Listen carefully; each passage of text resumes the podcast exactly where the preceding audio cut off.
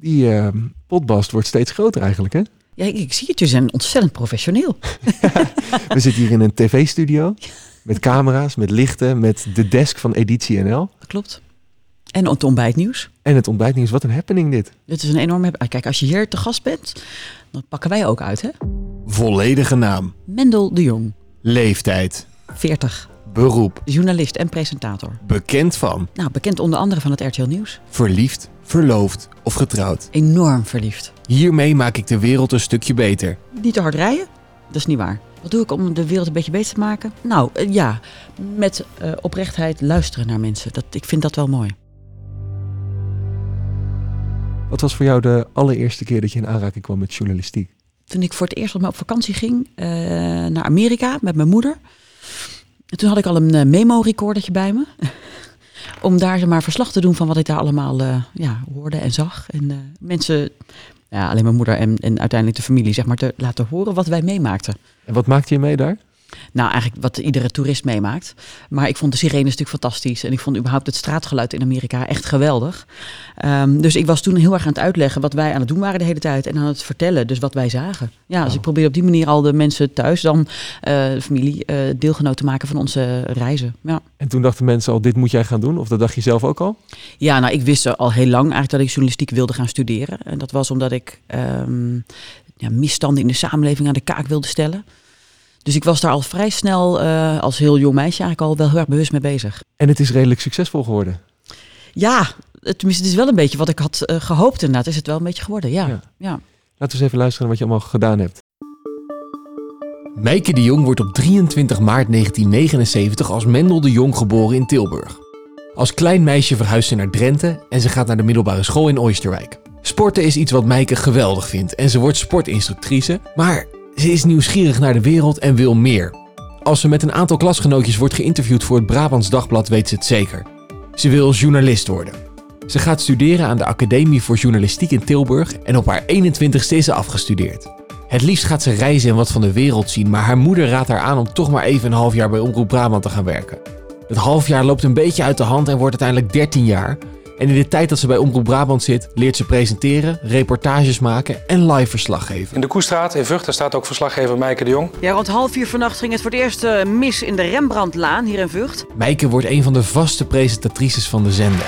Maar voordat een school met die prijs naar buiten loopt, moet er eerst een keiharde battle worden uitgevochten. Via een vriendin komt ze dan binnen bij RTL Nieuws. Ze is als redactrice verantwoordelijk voor het ontbijtnieuws en als twee jaar later allebei de presentatoren er niet zijn, mag ze invallen. Haar invalbeurt bevalt goed en Meike wordt de vaste invaller van Jan de Hoop. Ook presenteert ze voor RTL Z, Editie NL en het RTL Avondnieuws. Als je dit hoort zul je waarschijnlijk denken, die Meike die doet wel genoeg, maar voor Meike is dit nog niet genoeg. Ze valt ook met enige regelmaat in als nieuwslezer bij 538, Radio Veronica en Radio 10 en is ook nog dagvoorzitter. Uh, what are today's challenges facing the energy market? Can you uh, name a few who are very important? Maar hoe is het voor de interviewer om een keer aan de andere kant van de tafel te zitten? Tja, hoe is dat? Ja, dat is best spannend. Ja? ja, het is lekker als je controle hebt, hè? Ja, dus dat vind ik altijd wel spannend inderdaad. Maar ook heel erg leuk, tuurlijk. Ja, altijd. Doe jij veel interviews eigenlijk? Nee. Nee, het wordt wel vaker gevraagd. Um, maar ik kies wel heel duidelijk waar ik dat dan wel doe en waar niet. Want ik vind niet alles bij mij passen. Uh, of ik vind het ook niet altijd relevant om in bepaalde bladen te staan. Wat is die afweging dan? Voor jezelf? Heb ik er wat aan? Of, of, of wil ik, word ik hier beter van? Vind ik het leuk? Nou, vooral vind ik het leuk. Dat is eigenlijk de eerste. Um, en tweede, past het bij mij? Um, ja, ja, dus dat is een beetje de afweging voor mezelf. Ja, ja. ja. Wat wilde je eigenlijk worden toen je een kleine meike was? Nou, toen ik heel klein was, wilde ik uh, juf worden. Maar toen ik iets uh, verstandiger werd, zeg maar, dacht ik, nou, dat lijkt me toch niet zo'n heel goed, uh, goed idee. Maar het, het, had er wel altijd met informatie te maken, met de wereld, met um, ja, misschien anderen iets kunnen vertellen. Niet per se anderen iets leren. Want ik denk dat iedereen zelf maar moet bepalen, nu ik volwassen ben, of ze aan de informatie die je dan verstrekt, of ze daar wat aan hebben of niet. Um, maar ik vind, um, ja, ik denk informatie overbrengen wel iets heel fascinerends. En hoe doe je dat? Ja. ja. En hoe doe je dat? Nou ja, door het uh, begrijpelijk te maken. Um, en door het zoveel mogelijk bij de feiten te houden. Want vervolgens moeten mensen dan zelf inderdaad maar in, in, interpreteren wat ze met die informatie kunnen. maar dat vind ik wel heel belangrijk. vandaar ook journalistiek, het nieuws, um, waarbij je zoveel mogelijk ook je aan die feiten houdt. Ja, ja dat vind ik, uh, vind ik mooi. Toen jij ehm, eh, op de middelbare school zat, toen wilde jij sportinstructrice worden. Ja. Toen, want sporten, dat is helemaal jouw ding. Absoluut. Maar uiteindelijk wilde je, was dat niet genoeg voor je? Hoe, hoe, hoe zit dat? Nee, ik ben het eigenlijk een beetje erbij gaan doen. Dus eh, ik heb op die manier ook mijn, eh, mijn studie journalistiek zoveel mogelijk daarmee eh, betaald. Eh, door zelf eh, instructeur te worden op een, op een sportschool inderdaad. Op meerdere sportscholen. Eh, ja, dat is ook omdat ik gewoon mijn energie kwijt moet. Ja. en ik vind het heerlijk om te bewegen. Als ik eh, te veel zit, dan word ik ook een beetje kriebelig.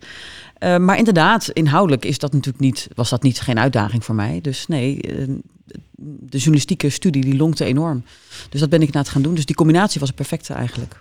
Maar je kan er niet tegen als je te veel zit, zeg je. En je, je neemt een van de meest feitelijke beroepen. Of in ieder geval, je, eigenlijk zit je de hele tijd achter een desk te presenteren. Ja, maar dat is gelukkig niet het enige wat je doet. Hè. Dat is wat jullie natuurlijk zien. Ja. Maar ik doe natuurlijk veel meer. Want in de voorbereiding ben je natuurlijk op de redactie heel erg bezig. En ik sta overigens altijd te werken dan. Maar dan ben je juist heel erg in gesprek met elkaar. Dat is juist ontzettend dynamisch. Want er gebeurt van alles. En Ja. het nieuws komt binnen en dat is enrolling. En dat maakt het eh, ontzettend interessant om, eh, eh, en heel levendig eigenlijk om mee te maken. Ja. En wat is nou echt het allerleukste eigenlijk aan dat, dat, dat ochtendwerk? Want vaak als je in de ochtend zit, hoor je mensen... och, je moet zo vroeg opstaan en drie uur. En, ja, klopt. maar toch, wij hebben elkaar wel vaker gesproken. Je zegt, het is een van de leukste dingen die je kan doen. Absoluut. Maar waarom? Nou, zeker midden in de nacht opstaan is, vind ik juist makkelijker dan bijvoorbeeld om zes uur 's ochtends. Maar om zo de dag over de A2 tegemoet te rijden, het in de zomer al licht zien worden als je in de auto zit. Ehm, en dan te kijken wat daar eh, vervolgens, als je op de redactie bent, wat er de afgelopen uren is gebeurd in, de, in Nederland, in de hele wereld.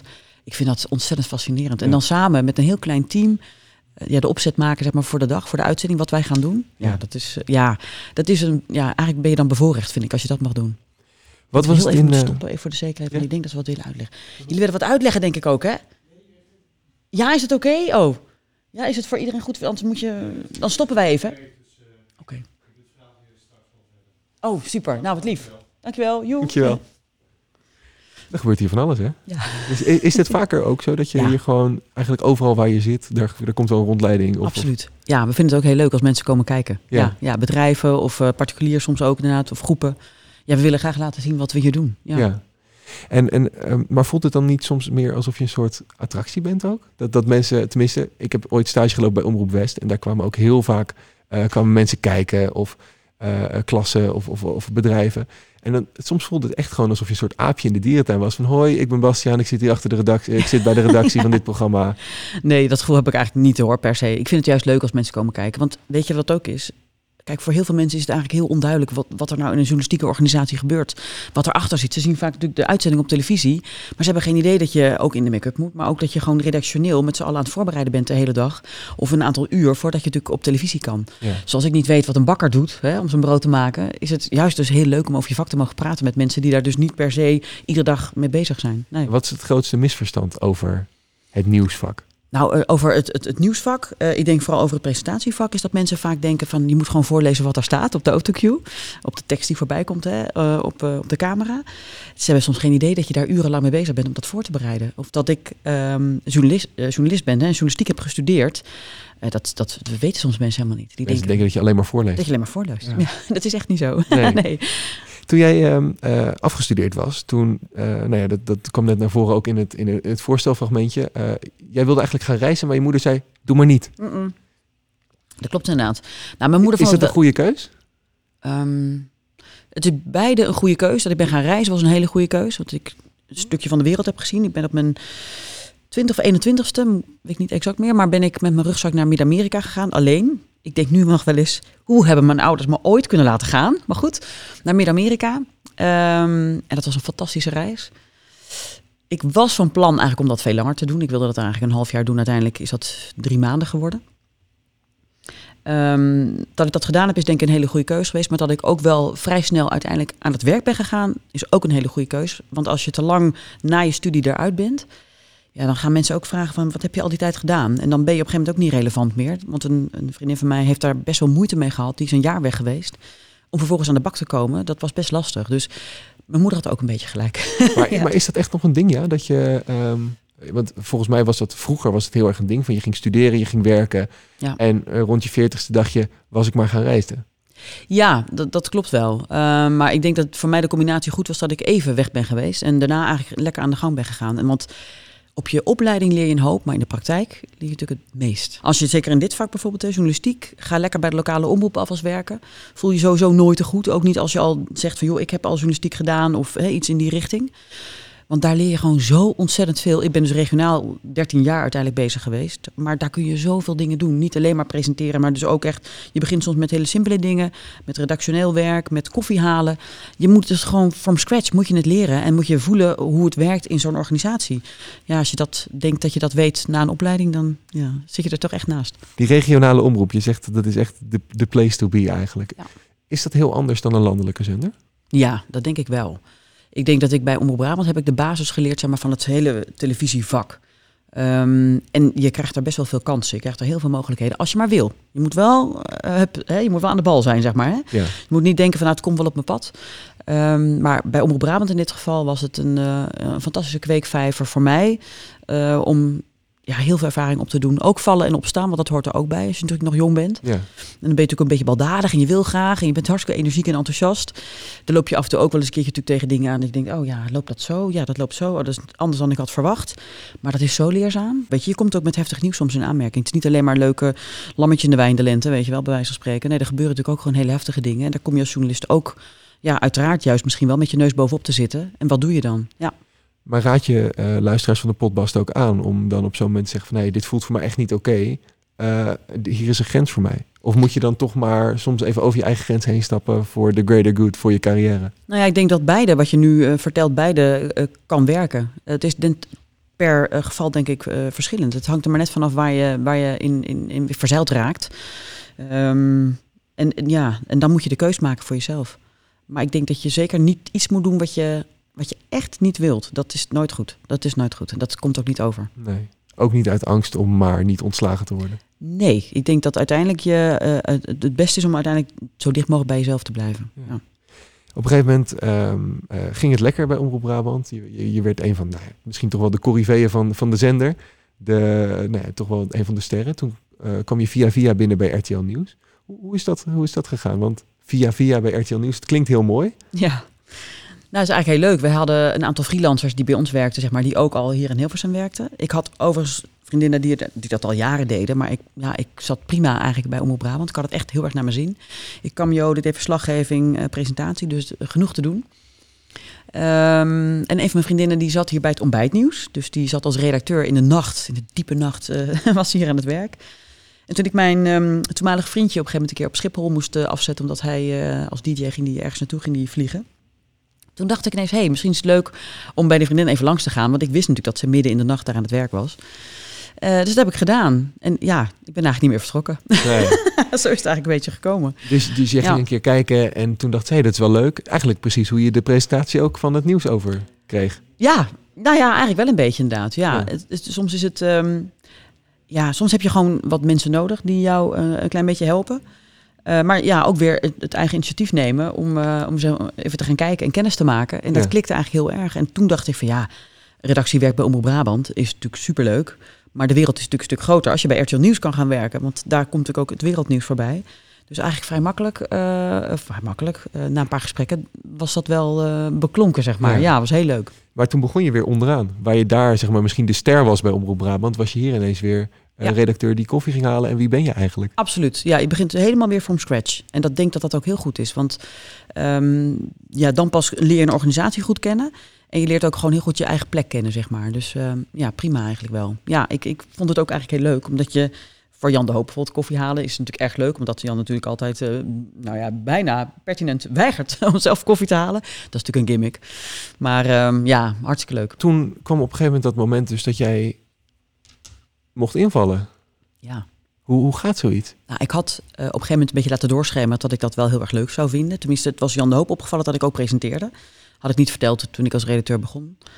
Ehm, en hij vroeg zich af van, goh, zou je het leuk vinden om, om een keer wat te proberen? Toen zei ik, nou, natuurlijk vind ik dat leuk. Lijkt me fantastisch. Ehm, daar was toen nog even, ja, dat, dat, je wordt niet zomaar natuurlijk presentator hier. Dus dat, dat heeft even tijd eh, in beslag genomen. Maar eh, Jan heeft me enorm geholpen. En Jeroen Latijnhuis heeft ook enorm geholpen. Roelof Hemme heeft eh, mij ook nog gecoacht. Dus dat was fantastisch dat ik ook heel veel steun kreeg van eh, drie hele goede presentatoren hier. Ja, toen mocht ik voor het eerst. Ja, nou echt, de zenuwen zaten heel hoog. Want je moet je voorstellen, ik heb bij Omroep Brabant kijken er veel mensen, maar dat voelt natuurlijk als een natuurlijke habitat. Ja, dat doe je op een gegeven moment al jaren, dus dat is heel vertrouwd. Maar hier zit je in een hele grote studio. Je weet dat er veel meer mensen kijken. Ehm, en ik ben best nuchter van mezelf. Want ik denk, ja, het is maar gewoon een studio. Ik bedoel, je ziet die anderhalf miljoen mensen, zie je echt niet allemaal zitten. Dus hè, wat maakt het uit? Het maakt natuurlijk wel uit, omdat ik ook wist, en dat was de spanning die ik vooral had. Ik wist, als ik het ehm, zou gaan doen, één keer, dat de Omroep Brabant eh, niet wilde dat ik bij hen nog in dienst was. Dus Omroep Brabant had gezegd, zodra je daar voor het eerst gaat presenteren, is er geen officiële verbindenis meer, behalve dat je freelanst voor ons. Dus ja, toen het moment eenmaal kwam, wist ik ook, ja, dat is heel leuk. Dan mag ik een paar keer hier, mag ik het proberen bij RTL Nieuws. Maar als het niet lukt, dan ben ik mijn vastigheid ook kwijt. Dus dat was een heel, ja, een extra spannend moment voor mij. Maar Ja. toch wel gedaan. Toch gedaan. Ik dacht, als ik dit niet doe, ja, dan kom ik nergens. Dus je moet af en toe gewoon de diepe duik nemen. En het is uiteindelijk goed uitgepakt. Ja. En je liep de studio uit hier toen. Hoe, hoe ging dat? Nou, toen was ik heel blij dat het erop zat. Eh, maar ik dacht ook, dit is zo leuk. Dit wil ik vaker. Maar ja, dat was dus nog even afwachten. En dat heeft uiteindelijk een paar weken geduurd. En toen wist ik inderdaad, het is oké. Dus ik was heel blij. En daarna ehm, mocht je gaan invallen bij de andere zenders ook, RTL Z, Ja. eh, Editie NL. Ja. Ehm, je hebt jezelf in een interview de stopver van het bedrijf genoemd. Ja, dat klopt. Kun je die eens uitleggen? Ja, ja nou, ik, ik ben iemand die. Ik hou enorm van afwisseling. Dus ehm, eigenlijk vind ik het allerleukste als ik op heel veel plekken inzetbaar ben. En sommige mensen vragen me wel eens: ja, maar zou je dan niet één vaste plek willen hebben? En dan geef ik dat antwoord. Ehm, en natuurlijk gekscherend heb ik dan wel eens gezegd inderdaad, want ik ben een beetje de stopver van het bedrijf. Waar de gaten vallen, daar, daar spring ik in. Maar eigenlijk is dat een soort van geuzennaam, want ik ben er heel blij mee. Je moet mij niet één ding laten doen, want daar ja, word ik niet beter van. Ik word juist beter van afwisseling. En eh, nou ja, dan kom je een beetje op die manier, op die term kwam ik uit. Want op school wordt vaak wel gezegd, je moet je focussen op één ding. Als je een bedrijf gaat opzetten, dan moet je dan richt op één ding. Mhm. En, eh, want anders doe je alles maar een beetje. Ja. Hoe, hoe zorg jij dat je niet alles een beetje doet? Ehm, nou, door wel mijn tijd heel erg af te bakenen. En er wel voor te zorgen dat als ik iets doe, dat ik dat dan ook wel echt goed kan doen. En dat betekent dat ik eh, veel sport, veel rust neem, veel slaap, zoveel mogelijk. Want ik werk natuurlijk ook wel s'nachts, maar dat ik overdag of, of s s'avonds probeer wel heel erg op tijd naar bed te gaan. Ehm, dus mijn energie goed bewaken. Dat in ieder geval. En zorg dat ik mijn agenda wel zo organiseer dat als ik bijvoorbeeld een dagvoorzitterschap heb, dat ik niet eh, alle dagen van tevoren helemaal vol zit. Nee, dus ik probeer echt heel goed mijn tijd in te, de- te delen, zodat ik en wel mijn radio, als ik mijn radio doe, ofwel televisie ofwel eh, dagvoorzitterschappen, dat ik dat ook echt met enthousiasme en met energie kan doen, dat ik ook echt er wel ben. Dus je rust moet je echt inroosteren. Ja, Eigenlijk. dat klinkt heel gek, maar dat is wel zo. Ja, absoluut. Let wel, eh, daarbij aangetekend dat, dat eh, als je ehm, nachtwerk doet, wat ik nu iets minder doe, want ik ben geen redacteur meer sinds een paar maanden bij, bij het ontbijtnieuws. Maar als presentator natuurlijk nog wel eh, korte nachtjes soms maak. Het kan echt wel. Je kunt wel meer ehm, dan je soms denkt. Mensen roepen altijd, je hebt dat altijd acht of negen uur of zeven uur slaap nodig per nacht. Je kunt echt wel een keer met een kort nachtje toe. En ik heb echt wel met anderhalf uur slaap, soms of met twee uur slaap hier gewoon mijn nieuwsprogramma's gepresenteerd. Dat kan echt wel een keer. Maar het gaat zijn tol eisen als je dat langer doet. Dus houd dat heel goed in de gaten. Ja. Dus één keer eh, een beetje frieken, dat kan. Maar voor de rest eh, erop gaan letten. Ja, je moet er echt op letten. Slaap is zo belangrijk. Slapen is echt, als je te weinig slaap eh, hebt, dat, dat doet zoveel met je, met je bioritme. Maar ook met je eten, met je, met je, met je energie, logisch. Maar ook gezondheidstechnisch. Het is echt belangrijk. Ik bedoel, het, het, het risico als je lang te weinig slaapt. Was toevallig afgelopen week weer op een zorgcongres. Toen hoorde ik weer wat de risico's zijn. Toen dacht ik, ja, het is echt wel gevaarlijker dan veel mensen denken. Ja, Het is eigenlijk een beetje eh, een ondergeschoven kindje. Want ja denk ik wel. Dat we gezond moeten eten, dat weten we. Eh, dat we niet moeten roken, weten we misschien ook. Ja. Maar slapen? Ja, is eigenlijk nog wel belangrijker. En zeker met je mobiele telefoon tegenwoordig, weet je wel. Ik leg hem echt, s'nachts gaat hij gewoon uit. Althans, ik kan wel gebeld worden. Want het is vervelend als je door je wekker heen slaapt en eh, niet eh, op tijd op, op de buis kan. Maar internet gaat uit en ik zorg er echt voor dat ik eh, mijn rust gewoon ook pak. Ja. Is je dat wel eens gebeurd bij een ontbijtnieuws dat je hier verslapen hebt? Nee, ik klop het af. Bij presentatie althans nog niet. Ik heb één keer meegemaakt wel dat ik dus mijn wekker verkeerd had gezet voor redactiewerk. Ehm, toen werd ik om zeven uur schrok ik wakker. Toen had ik dus tien belletjes gemist. Ik was helemaal, helemaal in paniek. Maar uiteindelijk hadden ze gelukkig genoeg redacteuren. Maar dat is me gelukkig daarna nooit meer overkomen. Nee, kan echt niet. Ik heb bij de potbast een aantal keer een mailtje gehad dat er te weinig vrouwen in de potbast zaten. Oh, dat is niet goed. eh, Dat, eh, nee, maar dat, dat, dat was ook waar ik juist met jou even over wilde babbelen. Want Ja. het, het lijkt tegenwoordig wel een beetje een, een ding te worden ook. Dat er, Rotjoch die vertelde het in de, in de potbast ook van... op een gegeven moment werd er bij BNN... werd er één allochtoon aangenomen omdat het moest, Ja. eigenlijk. Eh, hoe, hoe is de man-vrouw verdeling in Hilversum, volgens jou? Nou, volgens mij is die bij ons eigenlijk best wel prima. Ja, we hebben ehm, eigenlijk volgens mij qua man-vrouw, ik denk dat het redelijk gelijk opgaat bij ons. Ja, ook in onze hoofdredactie zit, eh, zit ook een dame, eh, maar ook op de werkvloer. Ook op prestatiegebied. Het is natuurlijk heel fijn dat wij werken natuurlijk op de avond altijd met man-vrouw. Dat is onze signatuur eigenlijk een beetje. Waar andere programma's misschien twee dames hebben of met één eh, persoon zeg maar, hè, de avond eh, doen. eh, werken wij man-vrouw. Dus ja, ik denk dat wij wat dat betreft hebben wij een hele ja, goede sfeer en een goede diversiteit, zeg maar. Ja. Is een diversiteit belangrijk? ja, absoluut. Vinden wij bij RTL Nieuws ook heel belangrijk. Ja. En waarom? Ja, omdat je, ehm, denk ik, vanuit meerdere perspectieven natuurlijk naar onderwerpen wil kijken in het nieuws. Dus ik denk dat we dat juist daarom, om die reden, ook zo belangrijk vinden. Ja. Maar de, de reden ook dat ik het vraag is omdat eh, nou ja, af en toe, dus wat Rotjoch ook zei van eh, eh, maar iemand omdat het moet. Eh, heb jij dat wel eens ervaren dat je maar aangenomen werd, heel cru gezegd, omdat je vrouw was? Nee, dat heb ik gelukkig nog nooit aan de lijve mogen ondervinden. Nee, daar ben ik ook heel blij mee. Dat zou ik zeer ongemakkelijk vinden. Ja. Ja, we hadden toevallig vandaag in het nieuws inderdaad over een, eh, een quotum ook voor vrouwen hè, bij beursgenoteerde bedrijven. ja. Ja, dus, dus we horen dat heel vaak en wij brengen dat heel vaak in het nieuws ook. Ehm, ik ben heel blij dat dat, ja, ik heb niet het idee dat dat in de journalistiek bij ons is dat, eh, nee, is dat niet aan de orde. Zijn de reacties anders als Jan de Hoop er staat of jij er staat?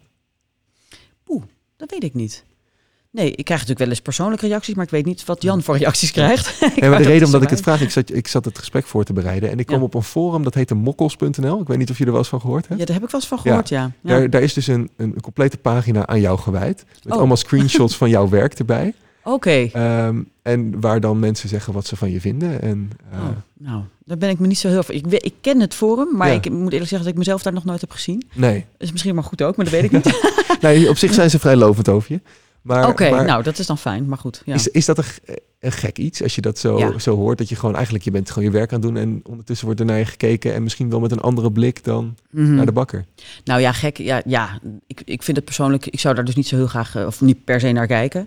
Eh, omdat ik, ja, het doet er namelijk eigenlijk helemaal niet toe. Ik doe gewoon het nieuws, weet je wel. En eh, dat, is, dat, is het, dat is waar ik me op focus. En dat mensen iets van mij vinden, ja, dat is logisch. Dat Ja. hoort erbij, dus dat begrijp ik ook heel goed. Eh, maar ik mag aannemen, hoop ik dan maar meer, dat er ook zo'n soort forum is voor mannelijke presentatoren. Die heb ik nog niet kunnen vinden. Nee, kijk. Nee, maar wel met, eh, nou, op, op dat mokkels, Dionne Stak staat er, jij staat er. Ben je benieuwd wat er gezegd wordt over je? Eh, Of helemaal niet? Nou ja, als jij heel graag iets wil voorlezen, mag Nou ik, ik wil maar- niet per se heel graag iets voorlezen. Ik wil zeggen, als je het, als je het leuk vindt, dan, eh, ja, dan, vertel ik je. Prima. En dan ben ik ook wel benieuwd wat je ervan vindt eigenlijk. Omdat het, het, het is niet op, op je werk, maar heel erg op jou. Oh ja, heb ik hem nou genoeg gedowngrade? eh, op- op- ik snap waar je heen wil. Ja. Ehm, lekkere vrouw hoor, geen standaard hoofd, maar ik geniet er zeker van. Over haar lichaam kunnen we kort zijn, dat is eh, super. Oh, nou, sporten Ehm, helpt dan toch? nee. Echt wel een van mijn favoriete mokkels. Alleen jammer dat Meike bijna nooit een jurkje of rok draagt. Zou er geweldig staan, denk ik. En dan kunnen we eindelijk eh, eens haar mooie lange benen in het echt bewonderen. Oké. Dat is, ik las het en ik dacht, hè? Mm. Ben je, ben je er wel eens mee bezig met hoe, hoe je dan overkomt en wat mensen daarvan vinden? Of moet je daar helemaal niet eens mee bezig zijn? Nou, weet je, als ik, als ik hier bezig ben met mijn werk, dan ben ik ook echt met mijn werk bezig. Ja. Dus ehm, nogmaals, dat mensen iets vinden, dat vind ik allemaal helemaal prima. Dat begrijp ik ook, want als je op tv komt, dan hebben mensen eenmaal mening over je. En dat mag, dat, dat lijkt mij op zich eh, niet, niet vreemd. Maar nee, ja, ik ben daar niet, nee, Nee. absoluut niet zelfs. Nee. En een jurk of rok zou ik gewoon niet aantrekken, om die reden niet. Nee, Nee, omdat, Omdat ik met mijn we- werk bezig ben. precies. Ja. Wil professioneel blijven. Absoluut, ja. Hoe zijn de reacties op straat eigenlijk? Oeh, ja. Is het ehm, anders dan bij Omroep Brabant? Want Brabant dat is natuurlijk heel erg op Brabant gericht. En Mhm. eh, als je dan in Brabant loopt, dan misschien dat mensen je kennen van de regionale. Ja. Of, maar is dat bij RTL nog heftiger? Nou, ik ervaar het helemaal niet als heftig, moet ik zeggen. Nee, maar dat is denk, er is ook een verschil. Kijk, ik ben natuurlijk een nieuwspresentator. en ik ben geen artiest of zo. Of een, eh, of een, of een, act- hè, een acteur bijvoorbeeld. Hè. Dus ja, ik heb er niet zo heel veel last van. Ik merk het soms wel eens. En ik heb altijd een beetje een, trucje. Als mensen dan zeggen van, god, bekend gezicht. Dan zeg ik, ja, ik kom hier vaker. En dan is het gesprek vaak over. En dat vind ik ook prima. Dus ik zal het zelf nooit zo oplaaien, dat vuurtje. Ik vind dat niet relevant, vind het ook niet nodig. Tenzij mensen het echt gewoon heel graag iets willen zeggen over... goh, ik herken je van het nieuws. Nou, vind ik alleen maar heel leuk. Ik denk, ja, we zijn blij dat mensen kijken. Ehm, dus ja, nee, ik heb er geen... ehm, ja, ik vind het niet vervelend per se, maar ik moet ook niet zeggen, ik moet ook zeggen dat ik het niet heel veel merk. Het valt mij niet zo op. Andere mensen die met mij een keer uit eten zijn of zo, die zien dan wel eens dat mensen even kijken van, hé, hey, bekend gezicht. Nou, en dat, daar blijft het vaak bij hoor. Maar het is nog niet dat mensen naar je gaan toeteren op de snelweg, handtekeningen komen vragen. Nee, gelukkig niet. nee. Heb, heb, wat, is, wat is eigenlijk jouw uh, gekste ervaring met een fan of een kijker? Oh ja, dat was eigenlijk heel, heel grappig. Ik was in een lingeriewinkel en ik was een beetje aan het kijken zo. En er kwam een dame naar mij toe. En ik vond dat wat ongemakkelijk, omdat ik voelde al wel dat ze contact zocht, zeg maar. Maar niet, uh, het was niet de winkeldame, zeg maar. En die vroeg inderdaad ook aan mij van, uh, mag ik u iets vragen? Ik zei, ja, natuurlijk mag dat. U heeft zo'n bekend gezicht. En toen dacht ik nog, het was van die dag toevallig een paar keer al gebeurd. En toen dacht ik, ja, nou, weet je, om er maar vanaf te zijn, zeg ik, ja, ik werk bij televisie. En toen zei ze, nee, dat is het niet. Ik, oh, nou, laat maar. Dus vanaf dat moment dacht ik, ga ook nooit meer zeggen dat ik bij televisie werk. Want ja, je kunt er soms dus helemaal naast zitten. Dat is wel grappig. Als ik nu wel eens, als mensen me wel eens aanspreken, dat ze wel zeggen van, oh wat leuk, in Brabant dan, hè? Van, hé, hey, wat leuk, Omroep Brabant. Ik werk daar al vijf jaar niet meer. Dus dat blijft bij mensen wel meer beklijven of zo. Ja. ja. Maar of het echt anders is, nou... Nou ja, ik merk het wel met mijn dagvoorzitterschappen dat ik wat vaker nu gebeld word door mensen uit Groningen bij wijze van spreken of Amsterdam die mij dan willen hebben. Dus dat merk ik wel. Ja, en dat is natuurlijk omdat ze natuurlijk naar RTL Nieuws kijken, niet omdat ze mij om op, om op Brabant hebben gezien. Nee. Ja. Hoe deal jij met kritiek?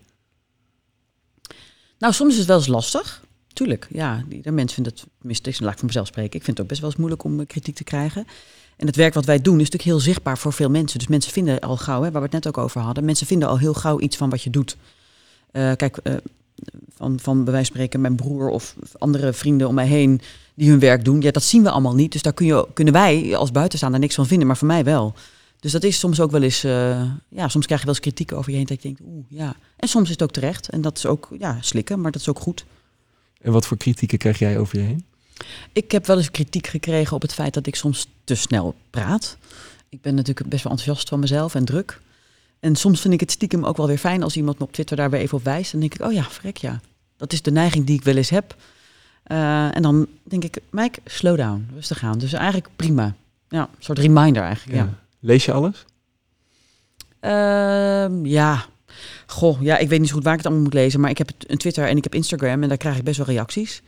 Um, en dat zijn over het algemeen wel positieve reacties. En soms inderdaad gaat het over de snelheid of zo. En soms heb je wel eens een opmerking van iemand die dan... Er is een foutje gemaakt in onze uitzending bijvoorbeeld. En dan staat er meteen bij uh, uh, die blonde doos. Ja, en daar krijg ik dan wel een beetje vlekken van, merk ik. Ja, dus dat vind ik dan wel eens lastig. En wat doe je dan? Reageer je daarop? Nou, mensen zeggen altijd tegen mij niet op reageren. En soms denk ik ja. En soms probeer ik dan wel op een heel beleefde manier te zeggen...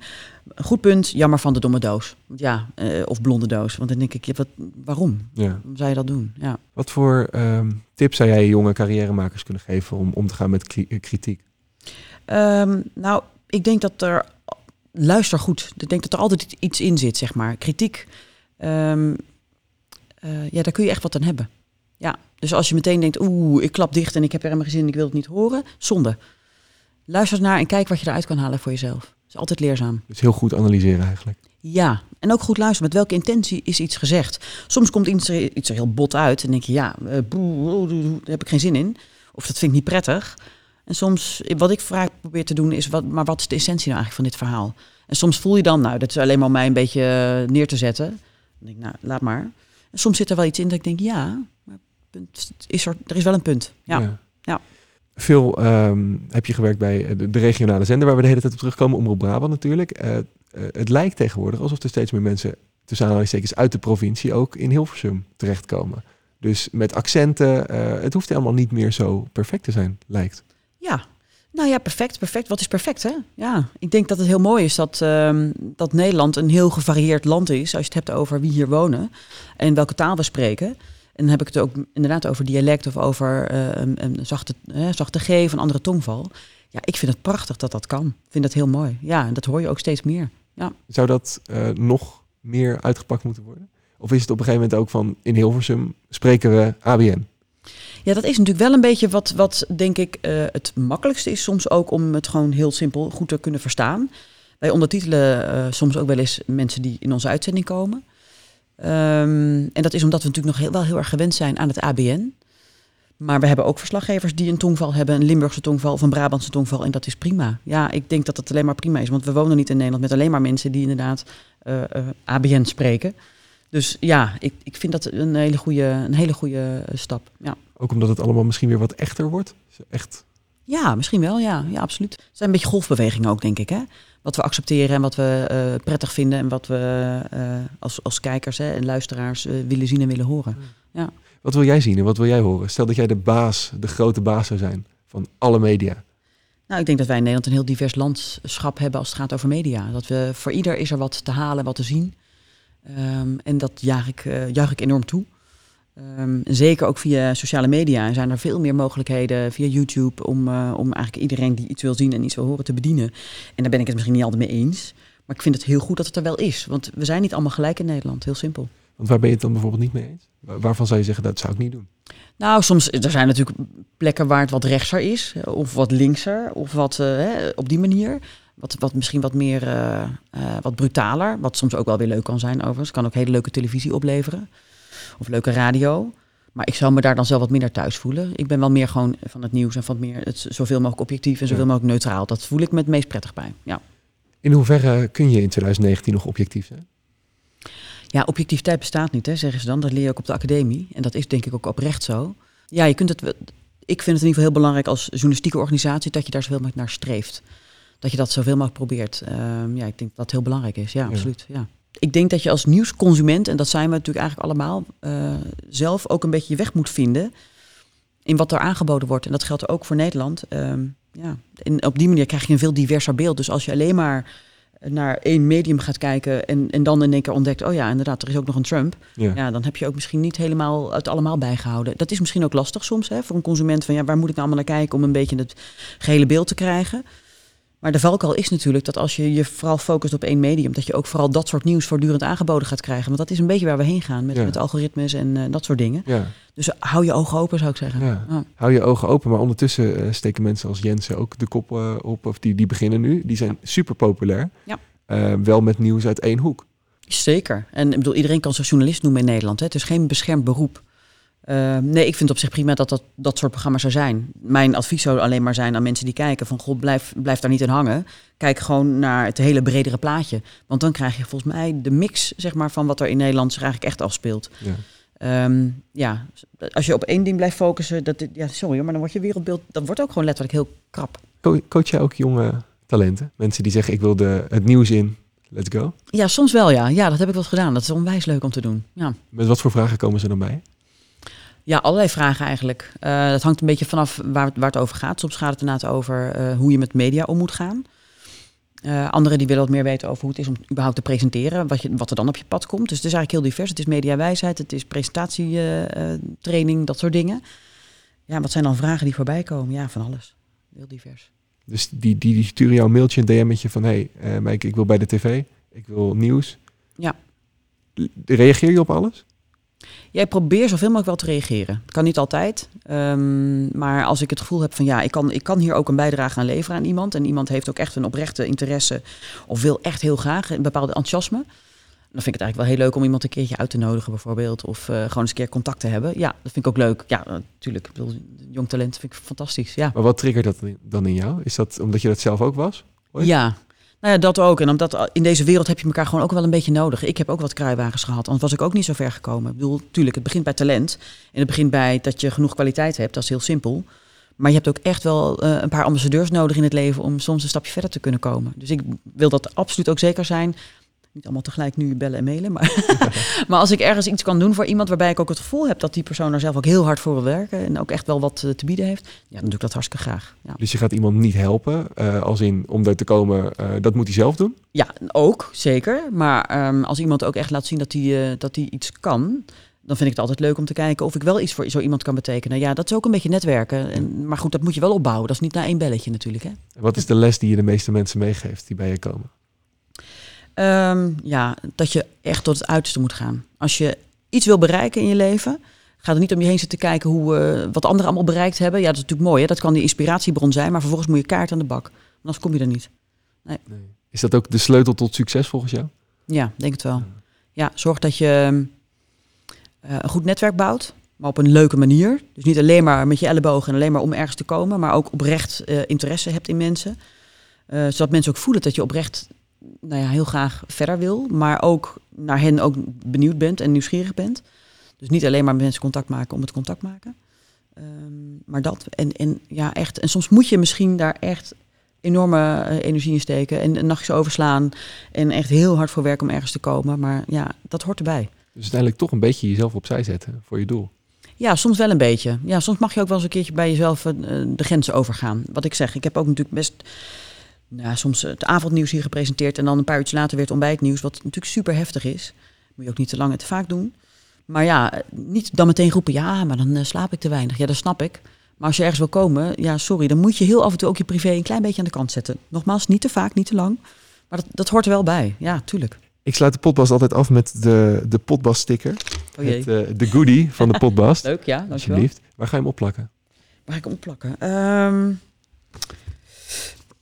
ja, waar ga ik deze opplakken? Om het nou hier in de studio te doen is ook weer zo'n ding. Hè? Hoeft ja. ook niet nu hoor. Nee hoor. Uh, ik denk dat ik hem in de, ik denk dat ik hem in de auto plak. Want ik vind het heel erg leuk om podcasts te luisteren in de auto. Als ik onderweg ben, ik rij nogal veel. Ik krijg 50.000 kilometer per jaar. dat is best een end. En ik vind het heel leuk om af en toe weer even aan herinnerd te worden. Ja, ik ga eens even leuke podcasts uitzoeken. En ik moet zeggen, die van jou tot nu toe zijn erg goed bevallen. Dus uh, ik plak hem in mijn auto. Hey, Mijke hier. Ik ja, was de gast, hè. je hebt me gehoord, in de Podbast. Nou, vond je het een interessant gesprek? Laat dan een leuke recensie op iTunes achter of op YouTube. Daar kun je trouwens ook gelijk dit hele gesprek met beeld checken. Zou ik zeker doen.